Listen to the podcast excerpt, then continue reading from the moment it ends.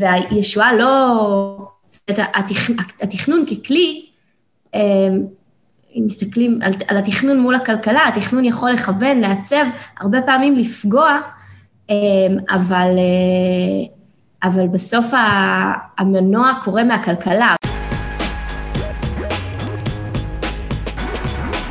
שלום וברוכים הבאים לאורבניסטים, הפודקאסט שלא רק בעניין של להעביר את הזמן בפקקים, אלא לנסות ולהבין למה הם קורים ואיך ואם אפשר לעשות משהו.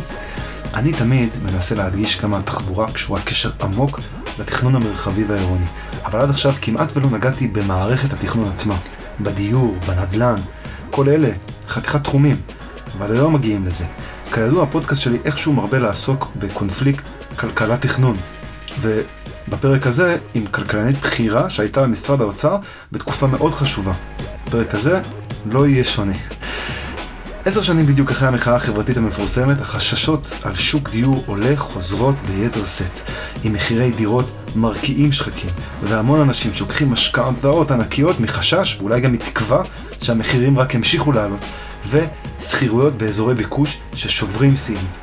וגם אם החלום על דירה בבעלות התגשם בעשור האחרון לכמה אנשים, עדיין מרגיש שמשהו במערכת עדיין לא דופק נכון. משהו לא עובד טוב. עכשיו, ברור שבנושא הזה יש המון אידיאולוגיה, המון זוויות והמון נושאים, ואני מקווה לדבר על כמה מהם היום ועל הרבה מהם עוד בעתיד. אני התחלתי את הפודקאסט הזה בשביל להציע את הפרספקטיבה שהתכנון והמתכנן הם הבסיס, גם לענייני התחבורה, גם לענייני הדיור. זה לא שלכלכלה אין מקום. אבל המחשבה שרק תרגילים כלכליים יפתרו את כל הבעיות, או שהבעיה כולה נובעת מאיזשהו over רגולציה כמו שלפעמים עיתון דה מרקר ניסה ללמד אותנו כל הזמן, זה אידיאולוגיה שהיא מנוגדת למה שאני מנסה לייצג כאן. היום היה לי את הכבוד לדבר עם מעיין נשר וטל אלסטר, אנשי מקצוע מלב המערכת. מעיין היא כלכלנית, הייתה רכזת בינוי באגף תקציבים במשרד האוצר עד 2017, ומאז היא ראש אגף תקציבים בחברת נתיבי איילון. טל אלסטר חוקר אי שוויון בערים, בדגש על השפעת מדיניות דיור ותכנון, עושה דוקטורט באוניברסיטה העברית בנושא הזה כיום.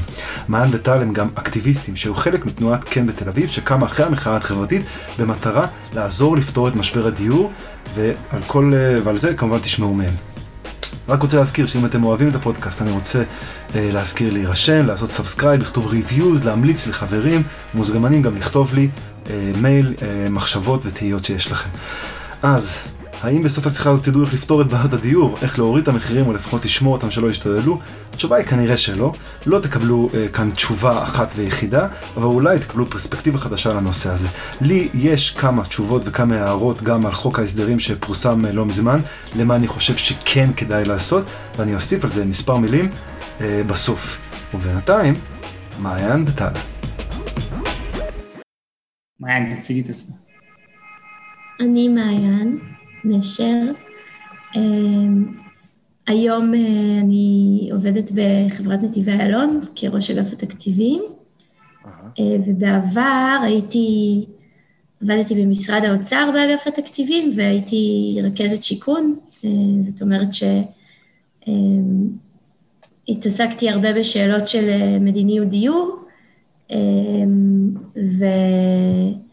ובתקופה מאוד סוערת, קשה לעולם הדיור, כשבעצם אה, משבר המחירים היה בשיאו והכותרות בעיתונים כל יום היו מה עושים עם אה, מחירי הדירות, אה, והממשלה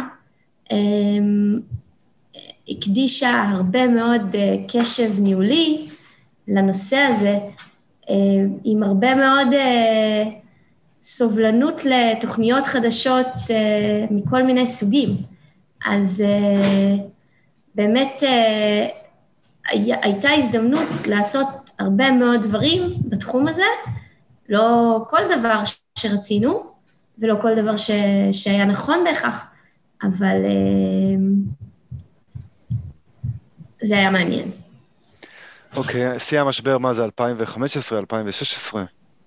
אה, כן, כן, 2015-2016, כששר האוצר אה, היה משה כחלון, לפניו יאיר לפיד, אה, ששניהם באמת, הרבה מהדברים שהם הקדישו להם זמן והתמקדו בהם היו נושא, נושא הדיור ומחירי הדירות. אהה. כן. אוקיי, וטל?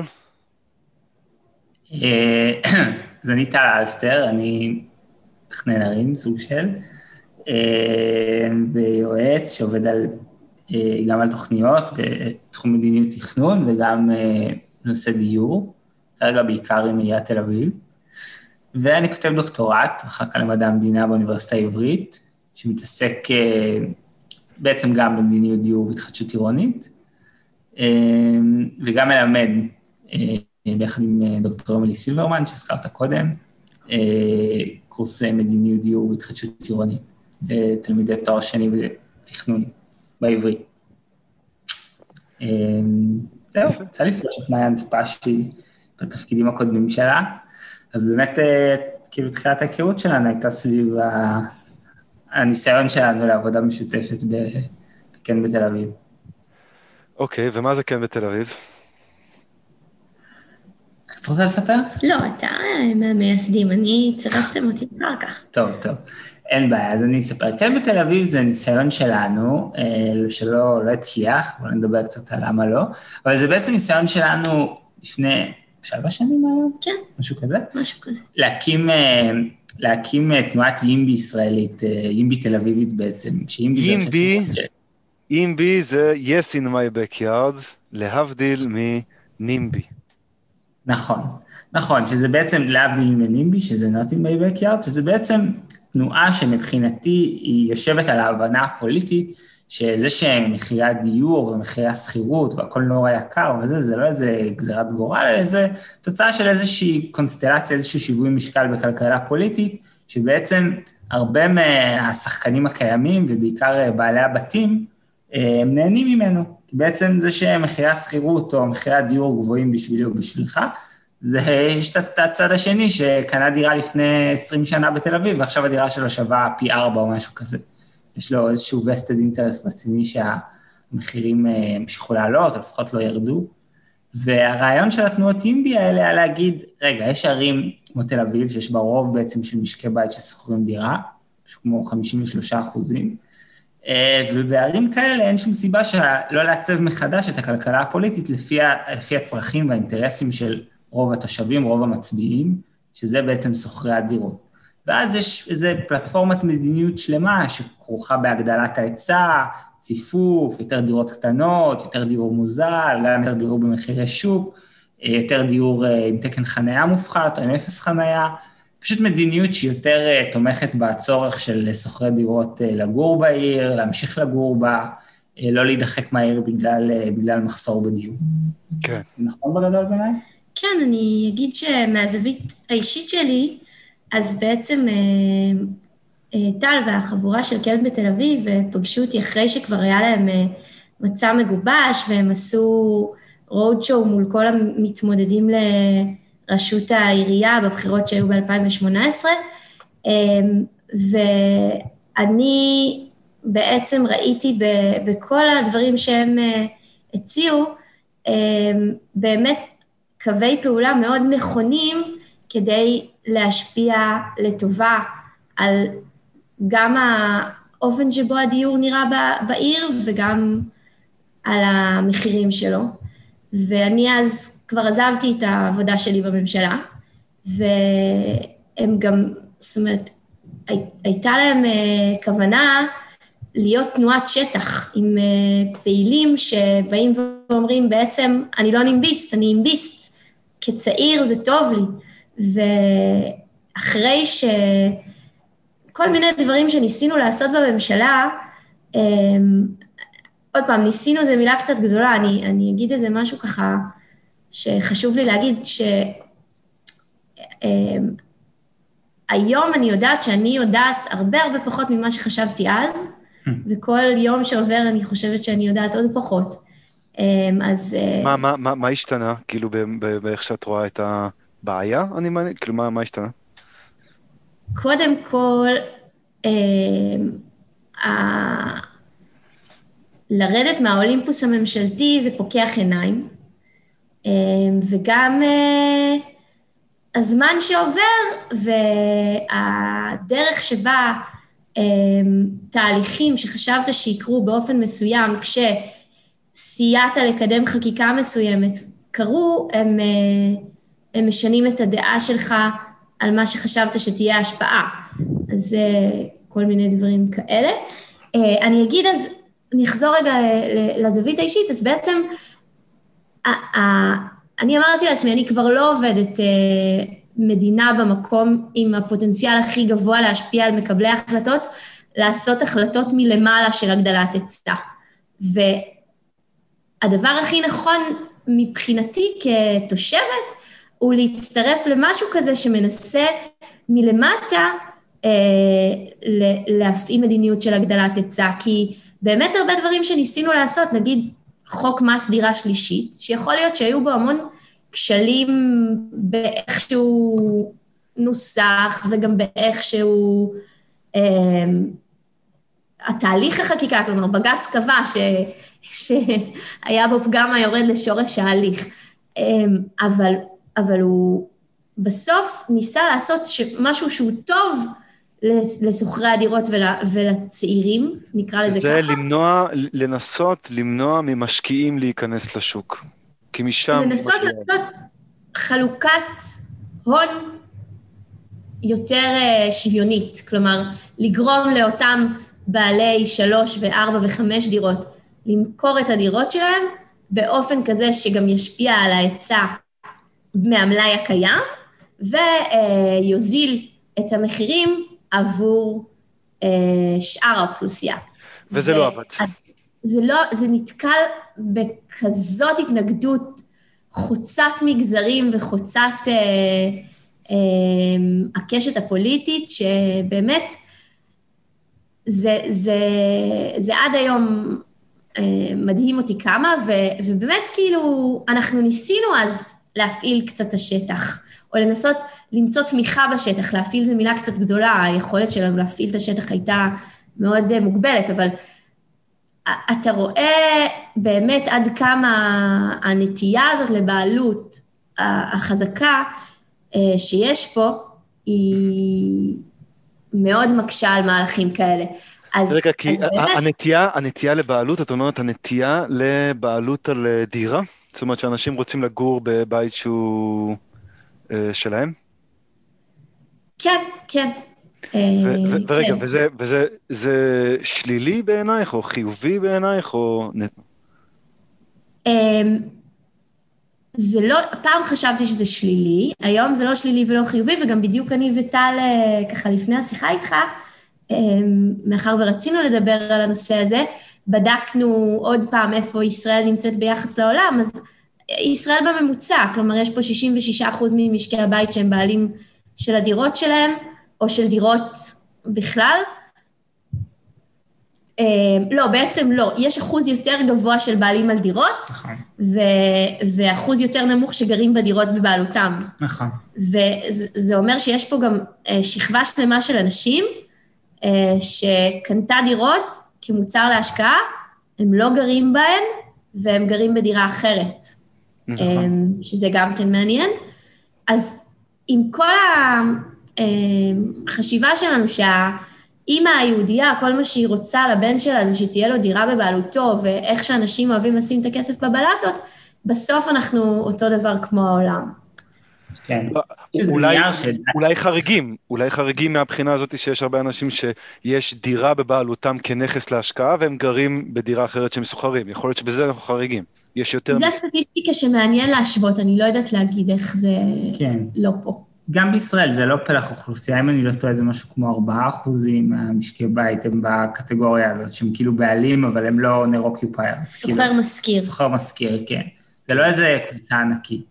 אבל אה, כן, אני, כאילו, גם דיברנו על זה קצת קודם, אני ומעיין, המסמך של מיכאל שראל, שהיה כלכלן הראשי באוצר והתפטר אה, בכל תרועה רמה. והיום הוא בפורום קהלת.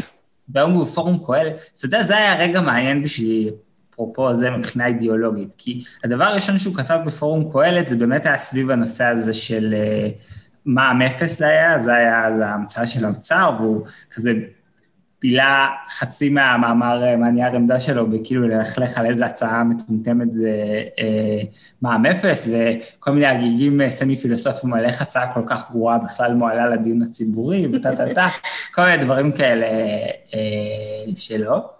ואז הוא באמת דיבר הרבה על הסיפור הזה של בעלות, ולי זה היה צוהר, אחרי זה קראתי על זה יותר, לכל הסיפור של איך מדיניות המס בעצם אה, מתעלת אנשים, בעולם קוראים לזה אה, tenure neutrality, לעומת אה, העדפת בעלות או העדפת שכירות. כלומר, איך מערכת המס בעצם מעצבת את התמריצים ואת ה, את התמריצים החיוביים והשליליים בעצם לשכור ולהשכיר דירה, לעומת להיות בעלים של דירה ולגור בה.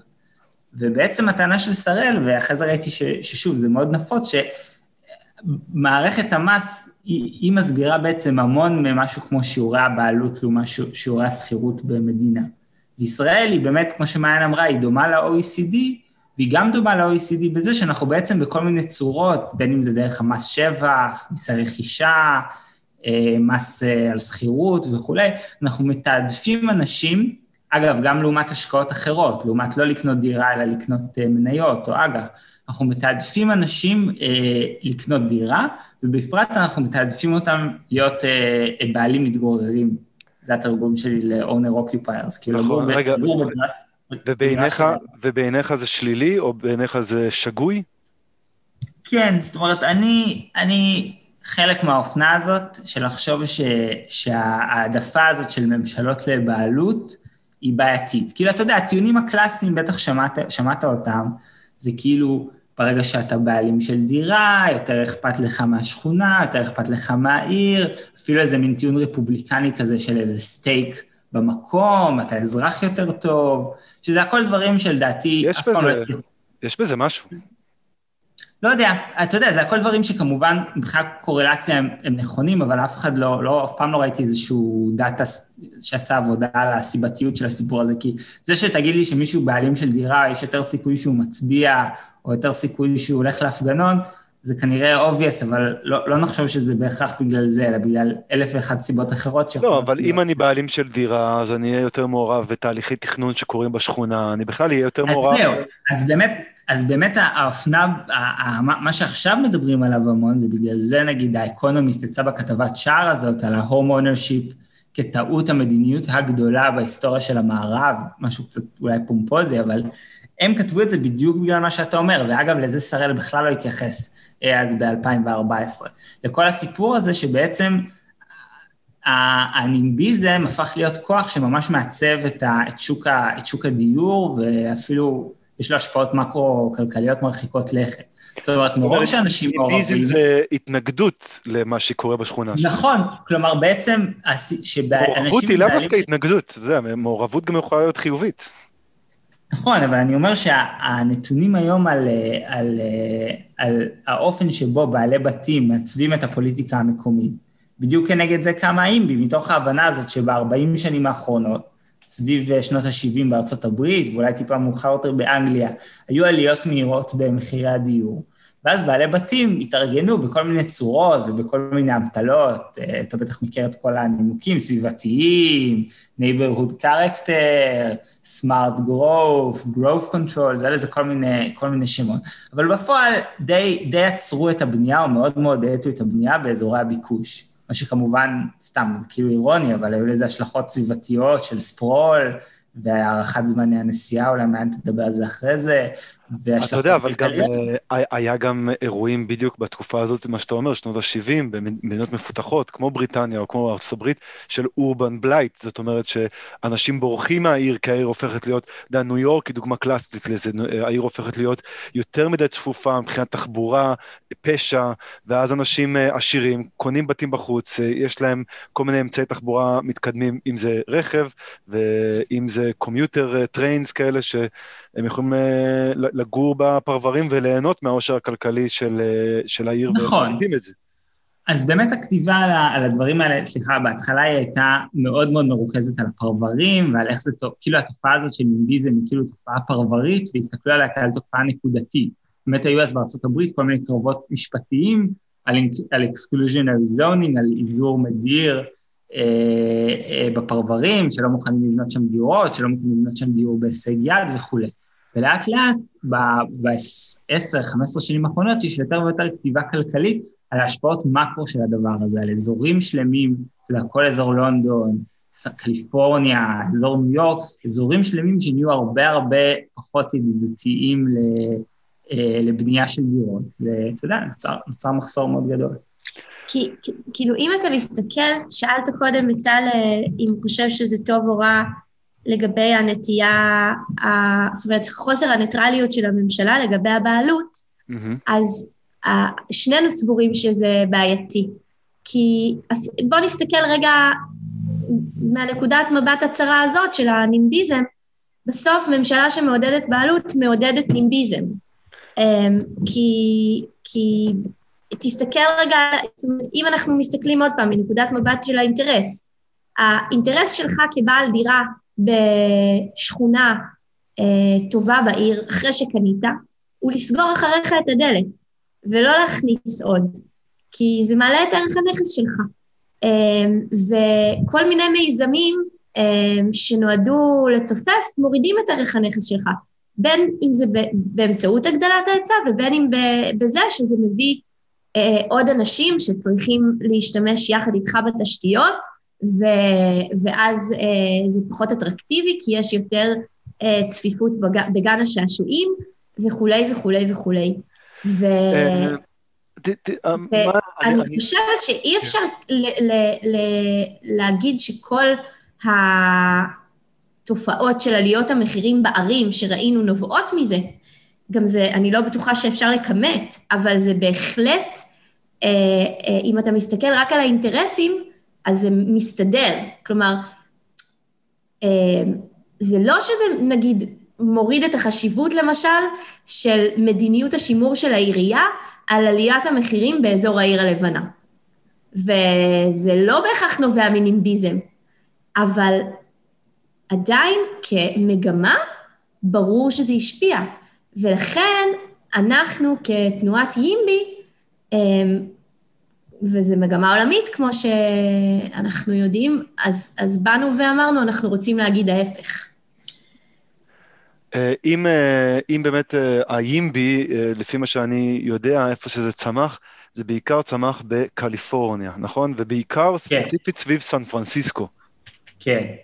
כמה עיר שהיא מאוד, מאוד יקרה, מאוד מאוד יקרה, מבחינת ערכי נדל"ן. ו...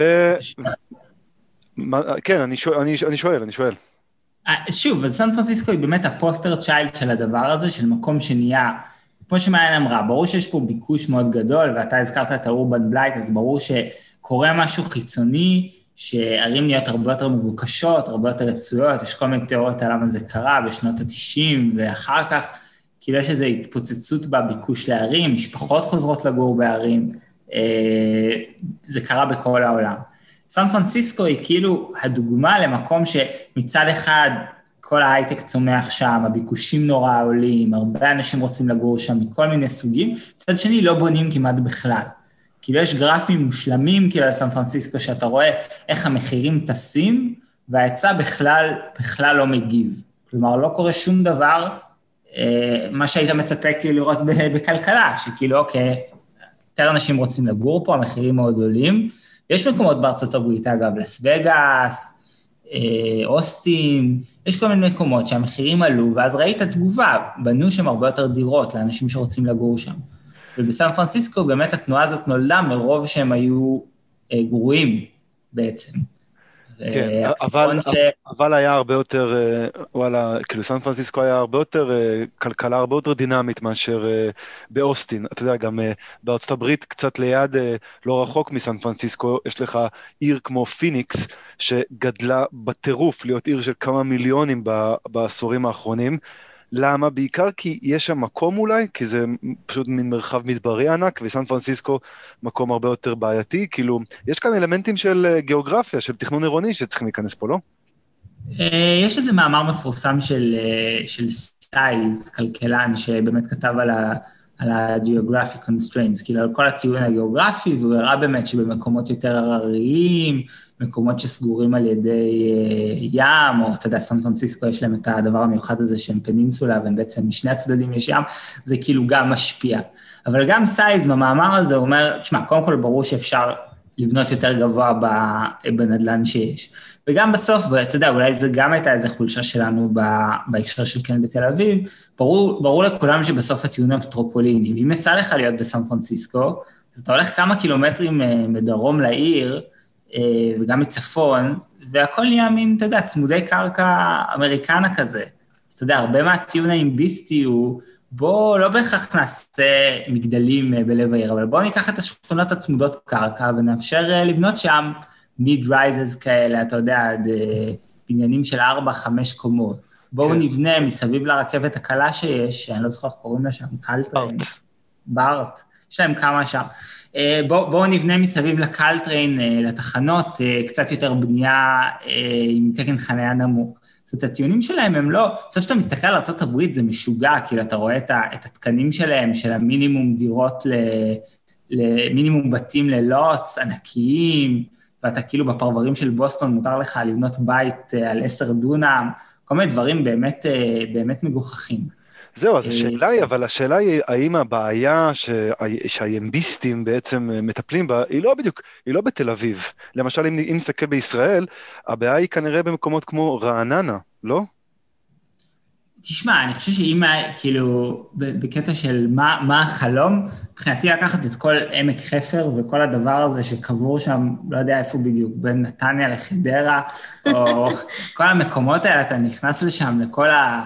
כאילו בין הפסאודו-פרדסים שנשארו שם, כאילו, וכן, אתה יודע, בסוף, בסוף חדרה גדרה זה כאילו מין מטבע לשון, אבל זאת, זה בעצם, זאת בעצם העיר. אז להפוך את כל הדבר הזה לעיר, להפוך אותו למשהו, לאיזה גוש אורבני אחד, אתה יודע, קצת כל הדברים ש... נתקלת בדברים שסולי אנג'ל מדבר עליהם ב Planet of Cities, כאילו, אנשים כאלה שאומרים, בסדר, כל הדבר הזה הוא בעצם, הוא בעצם עיר. כאילו, אז, אז זה שאתם מעמידים פנים שיש פה איזה, איזה מרחב פתוח וזה, זה סתם, אתם נגררים ל sprawl, ואתם נגררים לפיתוח לא מבוקר, ואתם לא מנצלים ביעילות את השטח, ואתם לא יוצרים אה, אה, דרכים אה, עירוניות טובות. אז, זה, אז כן, אתה יודע, להפוך את כל המרחב הזה בסוף למרחב שהוא מתוכנן איכשהו ביחד. אתה מגן על השטחים הפתוחים שאתה באמת רוצה להגן עליהם, מסיבות סביבתיות, מסיבות ריקריאיישנל, כל, כל הסיבות הטובות ש, שיש. ובשאר אתה מאפשר לבנות, ולא רק את כל הצמודי קרקע. אתה יודע, כן, אבל אני, אני, אני אוהב את ההשוואה, אני אוהב את ההשוואה ללונדון, ש... אה, גוש דן הוא בערך, אם אתה לוקח את גוש דן המיידי, לא חדרה גדרה, אלא יותר אה, הרצליה עד רחובות, אה, ואז מזרחה עד כפר סבא, אז אתה מגיע לבערך 1,500 קילומטר רבוע, וגרים שם משהו כמו פחות מ-4 מיליון אנשים. עכשיו, העיר לונדון, הגבולות המוניציפליים של לונדון, גם בערך 1,500 קילומטר, וגרים יותר קרוב לעשרה מיליון אנשים, זאת אומרת, יותר מפי שתיים. כי... אפשר, אה, אז אני דווקא לא הייתי מדבר על עמק חפר, אני הייתי מדבר על אה, פתח תקווה, על רעננה, על, אה, לא יודע, על, על רחובות, נס ציונה, מקומות, שם צריך, באר יעקב, שם צריך לבנות ולצופף. כן, אני חושב ש... תשמע, שוב, גם בתל אביב, אפרופו אם כבר עושים השוואות כאלה, זה, אתה יודע שהשטח של תל אביב הוא כמו השטח של מנהטן. אני חושב שהפערי האוכלוסייה הם בערך פי ארבע אם בתל אביב חיים משהו כמו כמה, 450 אלף איש בימינו, קורסו מודו, אז במנהטן אנחנו מדברים על 1.6. כן, אנחנו 205 אלף משקי בית, אז 2.2 למשק בית, אז כן, 450 בערך אלף כן, איש. אז, כן, אז במנהטן, שזה אותו שטח, זה פי ארבע. אתה יודע, גם, גם בתל אביב אפשר, אם רוצים, אתה יודע, יש לזה את ה trade-off ים שמעין דיברה עליהם, אבל ברור שאפשר לצפף, בסוף זה עניין של trade-off, זה לא אין מקום. זה, זה לא שאלה של מקום.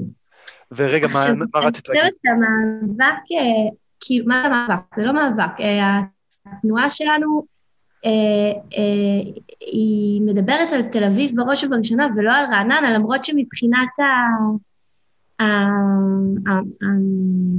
ההיגיון, המאבק צריך להיות גם על רעננה.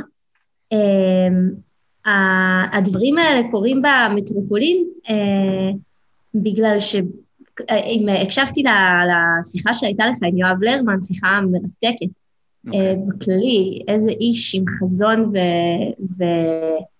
וידע על, על כל כך הרבה דברים. אז הוא אומר בצדק שיש מעט אזורים שהם טובים מטרופולינית והם אטרקטיביים עירונית בארץ ובכלל גם בגוש דן. אז, אז, אז תל אביב היא כזאת, ורעננה לא, או פחות. אה, אולי יש בה כמה רחובות כאלה טובים, מה שנקרא, אבל הימביזם הוא כזה שבא ואומר, המקומות האטרקטיביים, בואו תאפשרו ליותר אנשים לבוא אליהם. אה, ברגע שיש נימביזם, ברגע שכמות ההיצע היא, היא כל כך מוגבלת והצפיפות יכולה להיות הרבה יותר גדולה, השטח הנהדר והאטרקטיבי הזה נמנע מהרבה אנשים שהיו רוצים לבוא ו- ולהיות חלק ממנו. אמ, והוא הופך להיות מקום לעשירים בלבד, והוא הופך להיות, והוא יהפוך, או יכול להפוך להיות משהו אחר בגלל, בגלל הדבר הזה, כי מקום לעשירים בלבד לא נראה, אה, הוא לא, הוא, הוא, עיר, העיר היא לא טובה כשהיא מקום לעשירים בלבד, ועל זה טל יכול להגיד הרבה מאוד, הוא כותב וחוקר אה, ובודק את הנושא של אי שוויון בערים, אבל אה, זה, זה בהתייחס למה שאמרת על רעננה. אמ, כן, אז, רצית I... לשאול משהו וקטעתי אותך. לא, לא, תודה. אה, תודה. אז uh, אני רציתי להתקדם uh, הלאה. אני חושב שאנחנו מגלים שקודם כל נושא מרתק, ואני ממש שמח שאני מדבר עם שניכם. Uh, אני חושב שיש בינינו uh, אי הסכמה, אבל זה, זה טוב, אי הסכמה זה, אי הסכמה זה מצוין, ונראה לי שזה עוד ימשיך הלאה. בואו נדבר עכשיו רגע על הכלים שמערכת התכנון נותנת לנו בשביל, uh, לא יודע, בשביל להגדיל את היצע הדיור, שזה פינוי-בינוי, תמ"א 38 ושאר הכלים. אגב, אה, אתם, אה, אני מניח שאתם מודעים לאיזשהו תפנית שמינהל התכנון מנסה לקחת, להפסיק את אה, פרויקטים של תמ"א 38 ולעבור לאיזשהו מהלך חדש שהרבה יותר מעודד התחדשות עירונית. מכירים? מה הכוונה הרבה יותר מעודד התחדשות עירונית? למה אתה מתכוון? זאת אומרת שמינהל התכנון אה, בא בכמה הצהרות שהם מנסים, אה, אה, שהם מודים בכישלון של תמ"א 38 בהגדלת היצע הדיור, אה, שלא באזורי ביקוש, כמובן, כי לאף אחד אין אה, תמריץ כלכלי לעשות את זה, ואפילו באזורי ביקוש זה לא אה, עזר הרבה. ו... אני לא מסכים עם הקביעה הזאת. כאילו, שוב, לתמ"א 38 יש הרבה בעיות, ואני חושב שזה כן. טוב במובן הזה שמחליפים אותה, עושים לה איזושהי אבולוציה. אה, אתה יודע, סביב היטלי השבחה, סביב הגמישות העירונית אה, לקבוע את ה...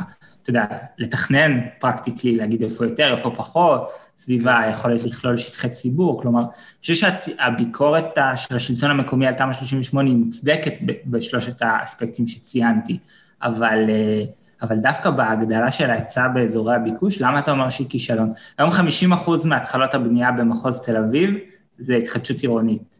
תמ"א או פינוי-בינוי. לי זה נראה, זה המון, זה המון. גם אני לא מכיר, מעיין אתגרה אותי ולא לא יכולתי להביא מספרים, אני לא מכיר מספרים כאלה, אבל מחו"ל, אני לא, לא מכיר מקומות שכל כך הרבה מה... וגם תחשוב איזה אתגר זה, כאילו כל פרויקט כזה, כמה בכלכלנית אנחנו קוראים לזה עלויות עסקה, transaction costs, כאילו כן. תחשוב מה זה לארגן עשרות, או אפילו בפרויקטים מסוימים מאות דיירים, אה, בעלי בתים, סליחה, אה, על הסכמות, כדי ליצור את הפרויקטים האלה ביחד עם יזם, ביחד עם רשויות. כן. אה, זה פרויקטים מאוד מאתגרים, זה שהגיעו לחצי מהתחלות הבנייה במחוז תל אביב, וזה מנוקה את הדירות שאתה הורס, זה נתונים ש... אה, שניקיתי מהם את, ה... את הדירות דירות ש... חדשות. ש... כאילו זה, זה דירות חדשות נטו, כלומר אם הרסת 10 ובנית 30, אז מבחינתי זו תוספת של 20. אז זה 50 אחוז תוספת נטו שבאה מפרויקטי התחדשות. זה המון. אה, עכשיו, אתה מה אתה אומר, אבל... כן. רגע, בוא תגיד אתה מה אתה חושב על זה, כי נשמע שאתה בעד ה... זאת אומרת, אתה, אתה חושב שהתמ"א היא לא תוכנית טובה וכדאי שנעצור אותה, אז נשמח לשמוע מה אתה חושב. כן. אה, אז אה, לא... אתה, עומר, אתה. לגבי, לגבי התמ"א, ההבנה שלי זה ש... בסופו של דבר, מבחינת, אה, לא יודע, מספר התחלות בנייה, אנחנו רואים אה, ירידה, במיוחד בשנים האחרונות, זאת אומרת, מ-2017-2018, פשוט פרויקטים לא קורים. עכשיו אני מבין, אוקיי, הפרויקטים שכן קורים, אולי 50 אחוז מהם מגיעים וככה וככה וככה. אבל מינהל התכנון אומר שיש בעיה עם תמ"א 38, זאת אומרת, וגם תמ"א 38 אמורה לפקוע ב-2022, והם מדברים, הם עדיין ככה אומרים אה, פה ושם מה, מה הולך לקרות, הם, הם כן, הם ינסו לעודד אה, פינוי-בינוי והריסה, אה, להפוך את זה ליותר קל ולתת יותר זכויות בנייה לפרויקטים גדולים. מה שלי מפריע בתמ"א 38, כאילו, מה שאני אה, לא מאמין באופן כללי למה כזאת תוכנית יכולה לעבוד, וזה קצת דומה ל, לאמונה שלי לגבי אה, מהלכים כמו אה, חוק דירה שלישית, מע"מ אפס, וגם אה, דברים כמו מחיר למשתכן, זה שהם כולם כלי שוק. זאת אומרת, מדובר כאן על, בגדול, או סחר במחירי קרקע, או סחר בזכויות תכנון, שאמורות לעודד יזמים מהשוק החופשי שכאילו לא רוצים לבנות, שיבנו. וזה, אני חושב שכאן יש טעות uh, ביסוד. אי אפשר לפתור את הכל עם כלי שוק. לא, אבל אני מנסה להבין, כאילו, אתה... כי, כי המספרים של תמ"א 38 הם כן גבוהים. תשמע, תמיד יש איזה משהו קצת מניפולטיבי בעיניי שעושים בתקשורת, שמדברים התחדשות עירונית, ואומרים, לא, אני אנסח את זה אחרת. תסתכל על זה מהעיניים שלנו כאינביסטים, כן? כאילו תמ"א 38 כל הזמן באו והציגו כתוכנית לחיזוק בניינים לרעידות אדמה. עכשיו, לא יודע, ברור שזה פייק, לא? כלומר, ברור, כמו שאמרת, זה כלי מוכוון שוק, הוא מבוסס על ערכי קרקע מסוימים. ברור שבמקומות שיש הכי צורך בחיזוק מבנים ברעידות אדמה, בטבריה, בצפת, אין לכלי הזה שום התכנות. נכון. וגם כשאתה בוחן אותו, כמו שלפעמים עושים בתקשורת, מול כל ההיצע של מדינת ישראל, ואתה שואל כמה דירות ישנות חוזקו, אז גם, אתה מגיע למספרים קטנים, כי בסופו של דבר, גם אם הוא עובד טוב, שוק הדיור בישראל אמור לייצר משהו כמו 2% מהמלאי כל שנה. אני אוסיף על זה שגם יצא לי לשבת בוועדת האורחים, שרצו לעשות את תיקון 4 לתמ"א, ובאו הרבה מומחים שבאו ואמרו שהחיזוק שעושים בתמ"א 1, זאת אומרת התוספת קומות ולא הריסה בנייה, הוא כזה שלא באמת אה, אה, יגן עלינו מפני הרעידות אדמה, אם ולכשיקרו. אז אה, באמת אה, הרבה מהביקורת שתמיד הייתה על הסיפור הזה זה ש... זו תוכנית שנועדה במקור לחיזוק מבנים מפני רעידות אדמה ונהפכה להיות כלי נדל"ני להגדלת היצע. וכל זה בלי איזשהו, זה הכל, כאילו השוק יסדר הכל, בלי שום התייחסות לתשתיות אה, של חינוך, רפואה או תחבורה, פשוט מוסיפים דירות איפה שקבלנים באופן עקרוני ירצו להוסיף. זאת אומרת, יש כאן, אה, יש כאן אה, בעיה. בסדר, אני, אני שוב, אני אומר, כל, כל הדברים האלה, בגדול אני חושב שהם נכונים, אבל תסתכל על זה שוב שנייה, נחזור חלק אחד אחורה בשיחה לנימביזם ובעלות על דירה וכולי.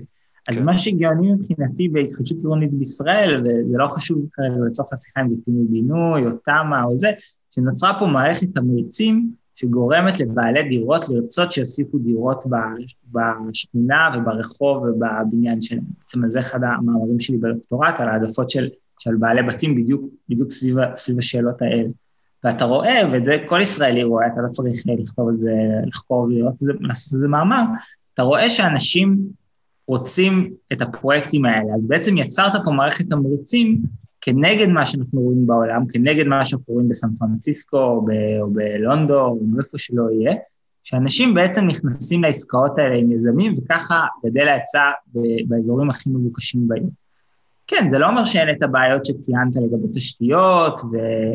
אמ, ומה שאני אמרתי לגבי היטלי השבחה, ואתה יודע, וה, והיכולת שלך לשלוט, לשלוט אסתטית על מה שקורה, אתה, אתה לא רוצה שהכל, אתה יודע, יש גם שיקולים אדריכליים שאני חושב שהם נכונים, שלא צריך לבנות את כל הבניינים הכי הכי צמוד שאפשר, וצריך לדאוג כאילו לאיכות של התכנון. כן. כל הדברים האלה הם דרושים שיפור מבחינתי, אבל המנגנון הבסיסי הוא מנגנון שמתגבר על, על הניביזם הזה של, של בעלי דירות באזורי הביקוש. ו- וזה הפיצוח היפה בעיניי, שהצליחו ליצור מערכת משפטית, כלכלית, תכנונית, שהיא באמת גורמת לפרויקטים המורכבים האלה לקרות. עכשיו אני אגיד שאני אה, לא מסכימה איתך לגבי הבעיה של, אה, זאת אומרת, אה, הקטגוריה השלילית אליה הכנסת את כל מנגנוני השוק, אני חושבת ההפך הגמור, זאת אומרת, אני חושבת ש... שמנגנוני השוק בסופו של דבר יכולים להביא לשינוי האמיתי היחיד ב... במרקם העירוני, והישועה לא, זאת אומרת, התכנון ככלי, אם מסתכלים על, על התכנון מול הכלכלה, התכנון יכול לכוון, לעצב, הרבה פעמים לפגוע, אבל, אבל בסוף המנוע קורה מהכלכלה, ואם אני מסתכלת על, על התמ"א, אז, אז כל מה שטל אמר הוא נכון, וגם אני חושבת שההתנגשות הבלתי נמנעת הזאת בין ה... ה אה, חוסר שביעות הרצון של השלטון המקומי שרוצה לתכנן מהתמ"א אה, הייתה חייבת לקרות, הבעיה היא ש... ובגלל זה דרך אגב ראו ירידה במספרים, כי, ה, כי, כי, כי לא, הרשויות לא, לא הוציאו היתרים. אה, זה לא כי לא היו תוכניות וזה לא כי לא היו אנשים שרצו להצטרף ורצו שהבניין שלהם יחוזק והדירה שלהם תגדל. ורווחתם אה, כבעלי הון תגדל בהיבט הזה, אלא בגלל שהרשויות הפסיקו לאשר. עכשיו, אם אני מסתכלת על מארג הכלים שיש לנו כדי להגדיל את ההיצע במדינה, אנחנו מדינה קטנה, צפופה, מוקפת אויבים, עם גידול אוכלוסייה באמת חריג ביחס למדינות המפותחות, אה, חייבים הכל מהכל.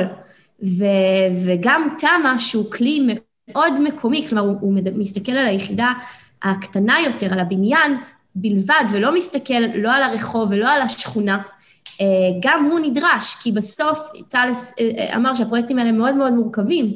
אה, אם אתה לוקח עשרה, מה שנקרא בעגה ההתחדשותית, מבננים כאלה, שבכל אחד מהם יש עשרים, שלושים בעלי דירות, להביא אותם להסכמות זה הרבה יותר מורכב מאשר לבוא ולארגן את הבניין הבודד. ו, ואין ברירה, כלומר, אם אנחנו לא נפעל בכל הכלים הנדרשים, פשוט לא יהיו פה מספיק יחידות דיור לכולם. והמספרים המטורפים האלה ביחס לכלל התחלות הבנייה, הם הרבה בגלל התמ"א. עכשיו, אה, אה, באמת אה, אין לנו סטטיסטיקות מהעולם, אבל כשאתה קורא את הספרות בתחום, אז, או, או אנחנו ניסינו כשהייתי באוצר ללמוד מניסיון של מדינות אחרות כדי לראות מה אפשר לעשות פה בהקשר של התחדשות עירונית, אז קוראים באמת הרבה על התוכניות הגדולות והמוצלחות האלה שעשו לשכונות שלמות או לאזורים שלמים, הם, הם באמת אה, די נדירות אגב, אה, אתה קורא על דנמרק, איך שעשו שם את התוכנית של ההתחדשות בנמל הישן וזה, ובאמת הדגש, אה, בשונה מהתמ"א, הוא על פני העיר ועל הרחוב ועל הסביבה, אבל הם לא מצליחים להביא את המספרים האלה, עוד פעם, מתוך אה, השערה בלבד, כמו שהתמ"א מביאה. ואם אנחנו מדברים על, ה, על הפרט, שבסוף חשוב שיהיה לו יותר זול והוא יוכל לגור בעיר, אז כן, צריך גם את התמ"א. ובסוף אני חושבת שהסביבה שה, תתאים את עצמה. הרשות המקומית תדע להביא את התשתיות ולהביא את uh, בתי הספר ולהביא את הגנים, הם יבואו בעקבות יחידות הדיור. Um, זה פשוט שאלה של תזמון. עכשיו, מתכננים רוצים שהכל יהיה שם, הכל יהיה שם ככה מראש, שהכל יהיה... ש, ש, שתתכנן את השכונה עם, עם בדיוק כמות השצ"פים שצריך בה, ו, ו, וכמות התשתית תתאים לכמות התושבים, זה לא עובד ככה. אבל מעיין, קחי... קחי... אבל קחי, קחי שכונה שהיא עכשיו כרגע, יש בה אה, מבנים של 4-5 אה, קומות, שכונה טיפוסית ישראלית, שיש חניות ויש גם חניות ברחוב, והכל מלא, כי לרוב המשפחות יש שתי אה, מכוניות, לפעמים למשפחה עם מתבגר יש לפעמים שלוש מכוניות, או גם לפעמים ארבע מכוניות, ו... אה, והכל כבר מלא, ועכשיו ל, ל, ל, ל, לכמה בתים ברחוב אנחנו מוסיפים עוד 2-3 דירות, אה, אז בסך הכל קיבלנו כאן עוד איזה, לא יודע, ברחוב עוד 20 דירות, איפה כל המכוניות האלה ילכו? וכבר העיר, לא משנה עכשיו אנחנו מדברים על חיפה, או אם אנחנו מדברים על רעננה, או העיר, העיר כבר סתומה ממכוניות, אז, אה, אז לאיפה הכל ילך? דווקא זה נשמע כמו היתרון שלה, כאילו, אני קצת מופתע שאתה אומר את זה, האמת. מה, כלומר, אנחנו אתה חושב שאנשים צריכים שיהיה להם ארבע דירות במשק בית, וארבע מכוניות במשק בית? אה, לא, אני אומר, זה המצב, זה פשוט המצב. כי התכנון עצמו הוא כל כך מוטה רכב, שאם אין לך רכב למתבגר, אז אין לו איך אה, לנסוע לשום מקום, כאילו, הוא לא, הוא לא יכול להגיע לשום מקום, אז, אה, אז אתה חייב לקנות רכב למתבגר. זה גם התרבות, ככה לכולם יש, מה לעשות. מעיין, מה שיעור המשקי בית שאין להם רכב בישראל? גבוה, משהו כמו 25 אחוז. חשבתי שיותר, חשבתי שבאזור ה-30. לא, לא, לא, עומר צודק. 25? אתה צודק, אבל איפה שהם גרים לא עושים תמ"א, כי איפה שהם גרים אה, זה במרכז באר שבע, או שזה במרכז חיפה, בשכונת אה, הדר, אה, או במרכז אשדוד. אוקיי. אני אגיד לך אבל משהו אחר, בסדר? אתן לך... בוא נניח שאנחנו נמצאים ברחוב מרכזי בתל אביב, בסדר? שיש בו 100 דירות, והוא רחוב נהדר, וכולם רוצים לגור בו. אז בעלי הדירות, מה הם עושים? הם קונים דירה שהייתה אמורה להיות מיועדת לשני אנשים, ומפצלים אותה לשתי דירות שעכשיו גרות, גרים בהן ארבעה אנשים, אוקיי? Mm-hmm. זה, זאת אומרת, הביקוש גורם לזה ש... כמות האנשים תהיה מוכנה להצטופף על פני פחות שטח. ואז בעצם השוק, בלי לתכנן שום דבר, יצר מנגנון שבו כמות הדיירים מוכפלת, וגם אה, נוצרות אותן בעיות שהצגת. אה, אין איפה לשים את המכוניות, יש כמות גדולה של אנשים לפחות מהתשתית שתוכננה במקור. נכון. והתפיסה שלי היא שבסופו של דבר, הדברים האלה יסתדרו. כי גם אם לא נעשה, אז, אז יהיה ציפוף, כי האוכלוסייה תגדל. אז או שנאפשר להם דיור הגיוני, או שבעצם נמנע אותו מהם, ואז הם יצטופפו בדירות קטנות, אה, ועדיין ישתמשו באותה תשתית ביתר. אה, וזה דרך אגב מה שאומר גם אה, בחור שרצינו לדבר עליו, שאני וטל, כן, אני וטל okay. קראנו את הספר שלו לאחרונה, אלן ברטו. כן. Um, הוא אדריכל וכלכלן גם, מלמד ב-NYU, כתב ספר חדש שנקרא Order Without Design, ספר מעולה, והוא בדיוק אומר את הדברים האלה, שברגע שהוא... הוא, הוא, בעצם כל הפרקים הראשונים של הספר מוקדשים למתח הזה שבין כלכלה לתכנון. אה, והוא, הטענה שלו היא שזה בעיה שמתכננים הרבה פעמים מתעלמים מהכלכלה, אה, הוא גם טוען לפעמים שלא מבינים, אה, אפשר להגיד לכאן או לכאן, לא רוצה להעליב אף אחד, אבל הוא, הוא בעצם נותן כל מיני דוגמאות מהניסיון שלו, הוא, הוא, הוא היה, הוא שימש כ, כאיש רשויות ה... בנייה ב, אה, מטעם ממשלת צרפת בכל מיני אה, קולוניות, והוא היה גם, הוא, הוא, הוא עבד בבנק העולמי נראה לי, אם אני לא טועה, ואולי לא, אולי מוסד בינלאומי אחר, ויצא לו ל, ל, להיות אה, בהרבה מקומות מעניינים בעולם, הוא היה חלק מהפיתוח, למשל, העירוני של צנעא, אז הוא מספר שהוא היה אדריכל צעיר באלג'יר, ושחלו שם תקנות הבנייה אה, הצרפתיות, שהן היו מותאמות למרחב הכפרי הצרפתי. ואז האלג'יראים היו באים לבקש היתרי בנייה, והחלונות לא היו מותאמים ל... אה, אה, במרחב הכפרי הצרפתי, בונים עם חלונות גדולים, ו... כי, כי, כי רוצים שיהיה הרבה אור וכל מיני אה, דברים כאלה שמתאימים לאירופה, ובאלג'יר רוצים חלונות קטנים כי הפרטיות מאוד חשובה, והם גם רוצים להצטופף על אה, פני פחות שטח. אז התושבים היו מבקשים היתרים והיו אה, מסרבים להם, ובעצם זה יוצר מצב או של בנייה לא חוקית, או של רווחה נמוכה יותר לתושב, כי הוא לא יכול לבנות באופן שבו הוא היה רוצה. ו... בסוף אה, הכלכלה מנצחת, אז אני מניחה שמה שקרה באלג'יר, אה, אלא אם האכיפה ממש טובה, זה שפשוט היו שם המון חריגות בנייה. אבל אותו דבר, כאילו, אני חושבת שצריך באמת מנגנונים כאלה כמו התמ"א שמעודדים את הבנייה ומעודדים את, ה, את השוק שרוצה לבוא לגור באזורי הביקוש, אה, על פני החסימה שלהם, מתוך איזשהו רצון לבוא ולעשות תוכניות בהיקפים גדולים יותר, אבל שיקחו יותר זמן ויש להם סיכוי יותר מועד להיכשל, יותר, אה, יותר גבוה להיכשל, ובסוף אה, יקטינו את ההיצע. אגב, אני, זה מזכיר לי, אפרופו הסיפור הזה של, של השוק לעומת התקנות, באמת בהקשר של, אה, של דירות קטנות, מה שדיברת מקודם, mm-hmm. יצא איזשהו דוח של מרכז הגר ושל אחותי לפני כמה שנים על פיתוח מכיל בדרום תל אביב, והיו שם נתונים די מדהימים, אני חושב מסקר שאולי אגף פיקוח בעירייה עשה, או משהו כזה, על אחוז הדירות המפוצלות.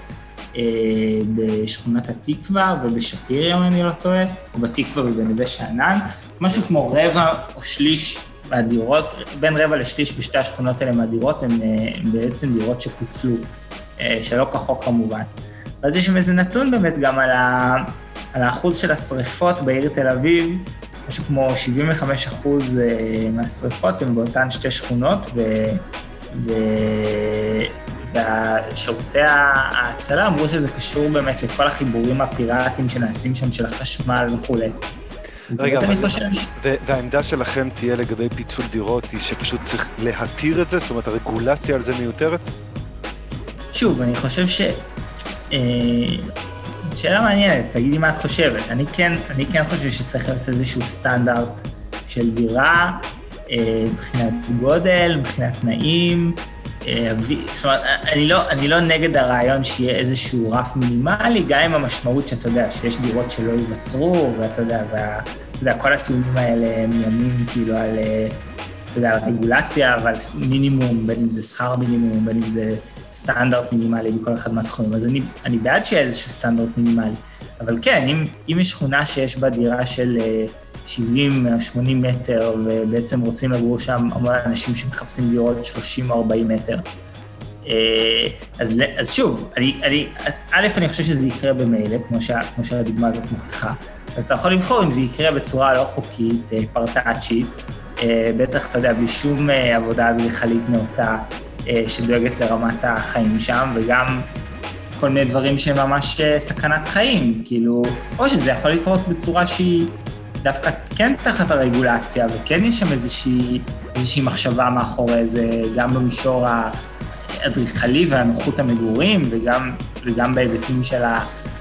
וגם בכל ההיבטים של, ה... אתה יודע, תשתית, אינסטלציה, חשמל וכולי. לסיום, כמה מילים שלי על מצב שוק הדיור בעשור האחרון, קצת על טיוטת חוק ההסדרים שפורסמה השבוע, ואולי שמתם לב שהרבה ממה ששמענו בשיחה עכשיו, אה, דברים מאוד דומים נמצאים בחוק ההסדרים החדש, כנראה שלא במקרה. אז קצת השוואה בינלאומית, במרכז הארץ נבנים נבנות בשנים האחרונות כ-20 אלף דירות כל שנה בערך בממוצע, וזה יוצא 5 דירות חדשות פר אלף תושבים כל שנה בכל מטרופולין גוש דן. אם נשווה את זה לעולם, מדובר כאן על ממוצע נמוך. יש לא מעט ערים שבונות הרבה יותר וזה אפילו שישראל היא מהמדינות עם קצב גידול האוכלוסייה הכי גדול ב-OECD, והתחזיות לגבי כמה גוש דן הוא צריך לגדול. מ-2018 אנחנו אפילו רואים ירידה, ירידה בהתחלות בנייה, ירידה בסיום בנייה, פשוט פחות ופחות בונים, ובמיוחד באזורי הביקוש, במיוחד בלב תל אביב ובא, ובאזורים הקרובים. וזה כשבוותמ"ל מאושרות המון תוכניות, זו המציאות, יש המון תוכניות בנייה, במיוחד בפריפריה, אבל אין דחיפה ברשויות לבנות אותן, זה פשוט לא קורה. כך שהדיבורים על זה שכמות מועטה של דירות חדשות זה מה שדוחף למחירים גבוהים, בהחלט יש בה משהו. בלי ספק צריך לבנות יותר, אבל השאלה היא איך גורמים לזה לקרות, איך גורמים לזה שמשתלם לבנות דירות. התשובה שלי, אנשים רוצים דירות, באזור המרכז, דירות בערים הגדולות, בירושלים, בחיפה, אבל הערים הגדולות מתפקעות מהאנשים, התשתיות לא מוכנות לזה, ובמיוחד, במיוחד תשתיות התחבורה, שפח... שלא מדברים על זה מספיק. בשיחות הראשונות עם דוקטור אלון לוי ודוקטור יואב לרמן, דיברנו על תכנון, למשל דיברנו הרבה על המטרו, וקישרנו את זה לא מעט על דיור, ממליץ לשמוע. אמנם לא על מחירי הדיור הגויים ועל הצלחת או כישלון תמ"א 38 או תוכנית מחיר המשתכן. גם בשיחה עם אדריכל לעיר אביגדור ומתכננת אולה אקסל עוד על תמ"א 70, עלה הנושא הזה.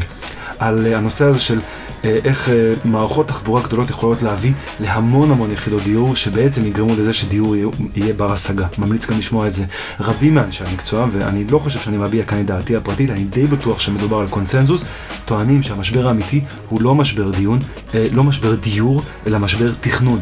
ולא שלא מתכננים מספיק, מתכננים המון. אבל תוכניות לא טובות שקבלנים לא רוצים לבנות, שרשויות לא רוצות שיבנו בתחומן. ולא, שלא כמו שהייתה המסקנה הראשית מהמחאה החברתית וגם נאמרה פה היום, אני לא חושב שזה רק עודף רגולציה לא יעילה. יש כאן עניין בסיסי יותר, של ציפוף עירוני, שאני טוען, וכאן זה אולי יותר הדעה שלי, נובע מקונספציות שגויות אה, שמלוות את המדינה כבר המון שנים על פיזור אוכלוסייה, נטייה לייחס לחיים עירוניים היבטים שליליים, למשל, הרבה ישראלים ידקלמו שלא לכל אחד מתאים לחיות בעיר, הכל סבבה. אבל מה שלא יגידו הרבה אנשים, שגם לא לכל אחד, ובעצם לרוב האנשים לא מתאים צמוד קרקע ענק להחזיק מספר רכבים ולעמוד שעות בפקקים. אני בדעה, ומוזמנים לכתוב לי דעתכם, שהדרך להגדיל את היצע הדיור בצורה משמעותית היא בגדול אלה. אחד, לבנות מערכת תחבורת המונים באזור המרכז, אפשר לקרוא לה מטרו, שיכולה לפתוח את המערכת ל-20 ו-30 השנים הבאות לבניית מאות אלפי יחידות דיור חדשות, מאות אלפי. רק תראו מה קורה עכשיו סביב הקו האדום בין פתח תקווה לבת ים. כמה דירות נבנות שם, והקו הזה אפילו לא נפתח עדיין. הוא אפילו לא רכבת תחתית מהירה רבת קיבולת שכולה מתחת לקרקע כמו שהמטרו יהיה. נבנה, נבנה מערכות כמו מטרו, נוכל אה, לצופף ולהגדיל את גוש דן בדיור איכותי אה, בהמון. שתיים, הדבר השני זה לחזק את מרכזי הערים הוותיקות, את חיפה, את חדרה, את נתניה, את ירושלים, את באר שבע ועוד המון ערים עם מרכזים עירוניים מדורדרים אבל רבי פוטנציאל. לבצע פרויקטים של התחדשות עירונית מתוכננים היטב, לפתור בעיות פונדמנטליות שיש לערים האלה. לבצע פרויקטים של התחדשות עירונית, נושא שאני מקווה לדבר עליו בהמשך בפודקאסט, אה, התחדשות עירונית שמתחשבת בתושבים, שהיא לטובת התושבים, ופרויקטים שהם מוטי תחבורה ציבורית באמת. אפשר לעשות את זה. אפשר לפתוח מחדש רחובות מסחריים של הערים האלה, אה, לעשות אותם טובים יותר, לחבר את השווקים, לבנות עוד כמה רכבות קלות, כן, גם בבאר שבע, כן, גם בנתניה, מתוכננות כאלה, לשתול המון עצים, להרחיב מדרכות. ולבנות uh, יחידות דיור uh, בקרבת תחנות הרכבת שקיימות בערים האלה, אבל כרגע משמשות כחנה וסע בעיקר. אפשר גם לפתח את רשת הרכבות הארצית כדי לגרום אה, לחיבור יותר טוב של כל הערים האלה אחת לשנייה וככה לחזק את כולם. אבל מה אנחנו רואים בטיוטת חוק ההסדרים שפורסמה השבוע על ידי הממשלה החדשה? לא ממש את כל אלה. נכון, מדברים הרבה על המטרו, אבל מאוד עמומים בהקשר של המימון שלו, ובעיקר אנחנו רואים המשך של מדיניות ניאו-ליברלית שמנסה לפתור הכל בעזרת תמריצים כלכליים, ללא השקעה ציבורית, על ידי מקלות שאמורות לכוון את השוק לאיזשהו כיוון, ללא תכנון חברתי שמנסה לבנות קהילות שגם משגשגות, אלא בעיקר מנסים לספק את הקבלנים שיעשו לציבור איזה טובה שיבנו לו בניינים. אפשר וצריך וחייבים לעשות את זה אחרת הפעם. צריך לדרוש, למשל, שהרכבת הקלה שמתוכננת, קו הסגול והקו הירוק, שעכשיו כרגע נראים תקועים, אפילו שהם כאילו כבר התקדמו וכבר התחילו לעבוד, יש שם איזו תקיעות. אנחנו צריכים לדרוש מהממשלה לשחרר את זה, אנחנו צריכים לדרוש מהממשלה לעשות, לבנות את התשתיות בערים, כדי שאנשים יוכלו לגור בהם. שלא נגמור שוב, כמו לפני עשר שנים, כמו ב-2011. תודה רבה למעיין שחר וטל אלסטר שהסכימו לדבר כאן, ממש תודה. Uh, כרגיל, תודה רבה לדיג'ל טרומפלדוף על הביט ולהונגה על העיצוב. עד כאן, האורבניסטים, להפעם.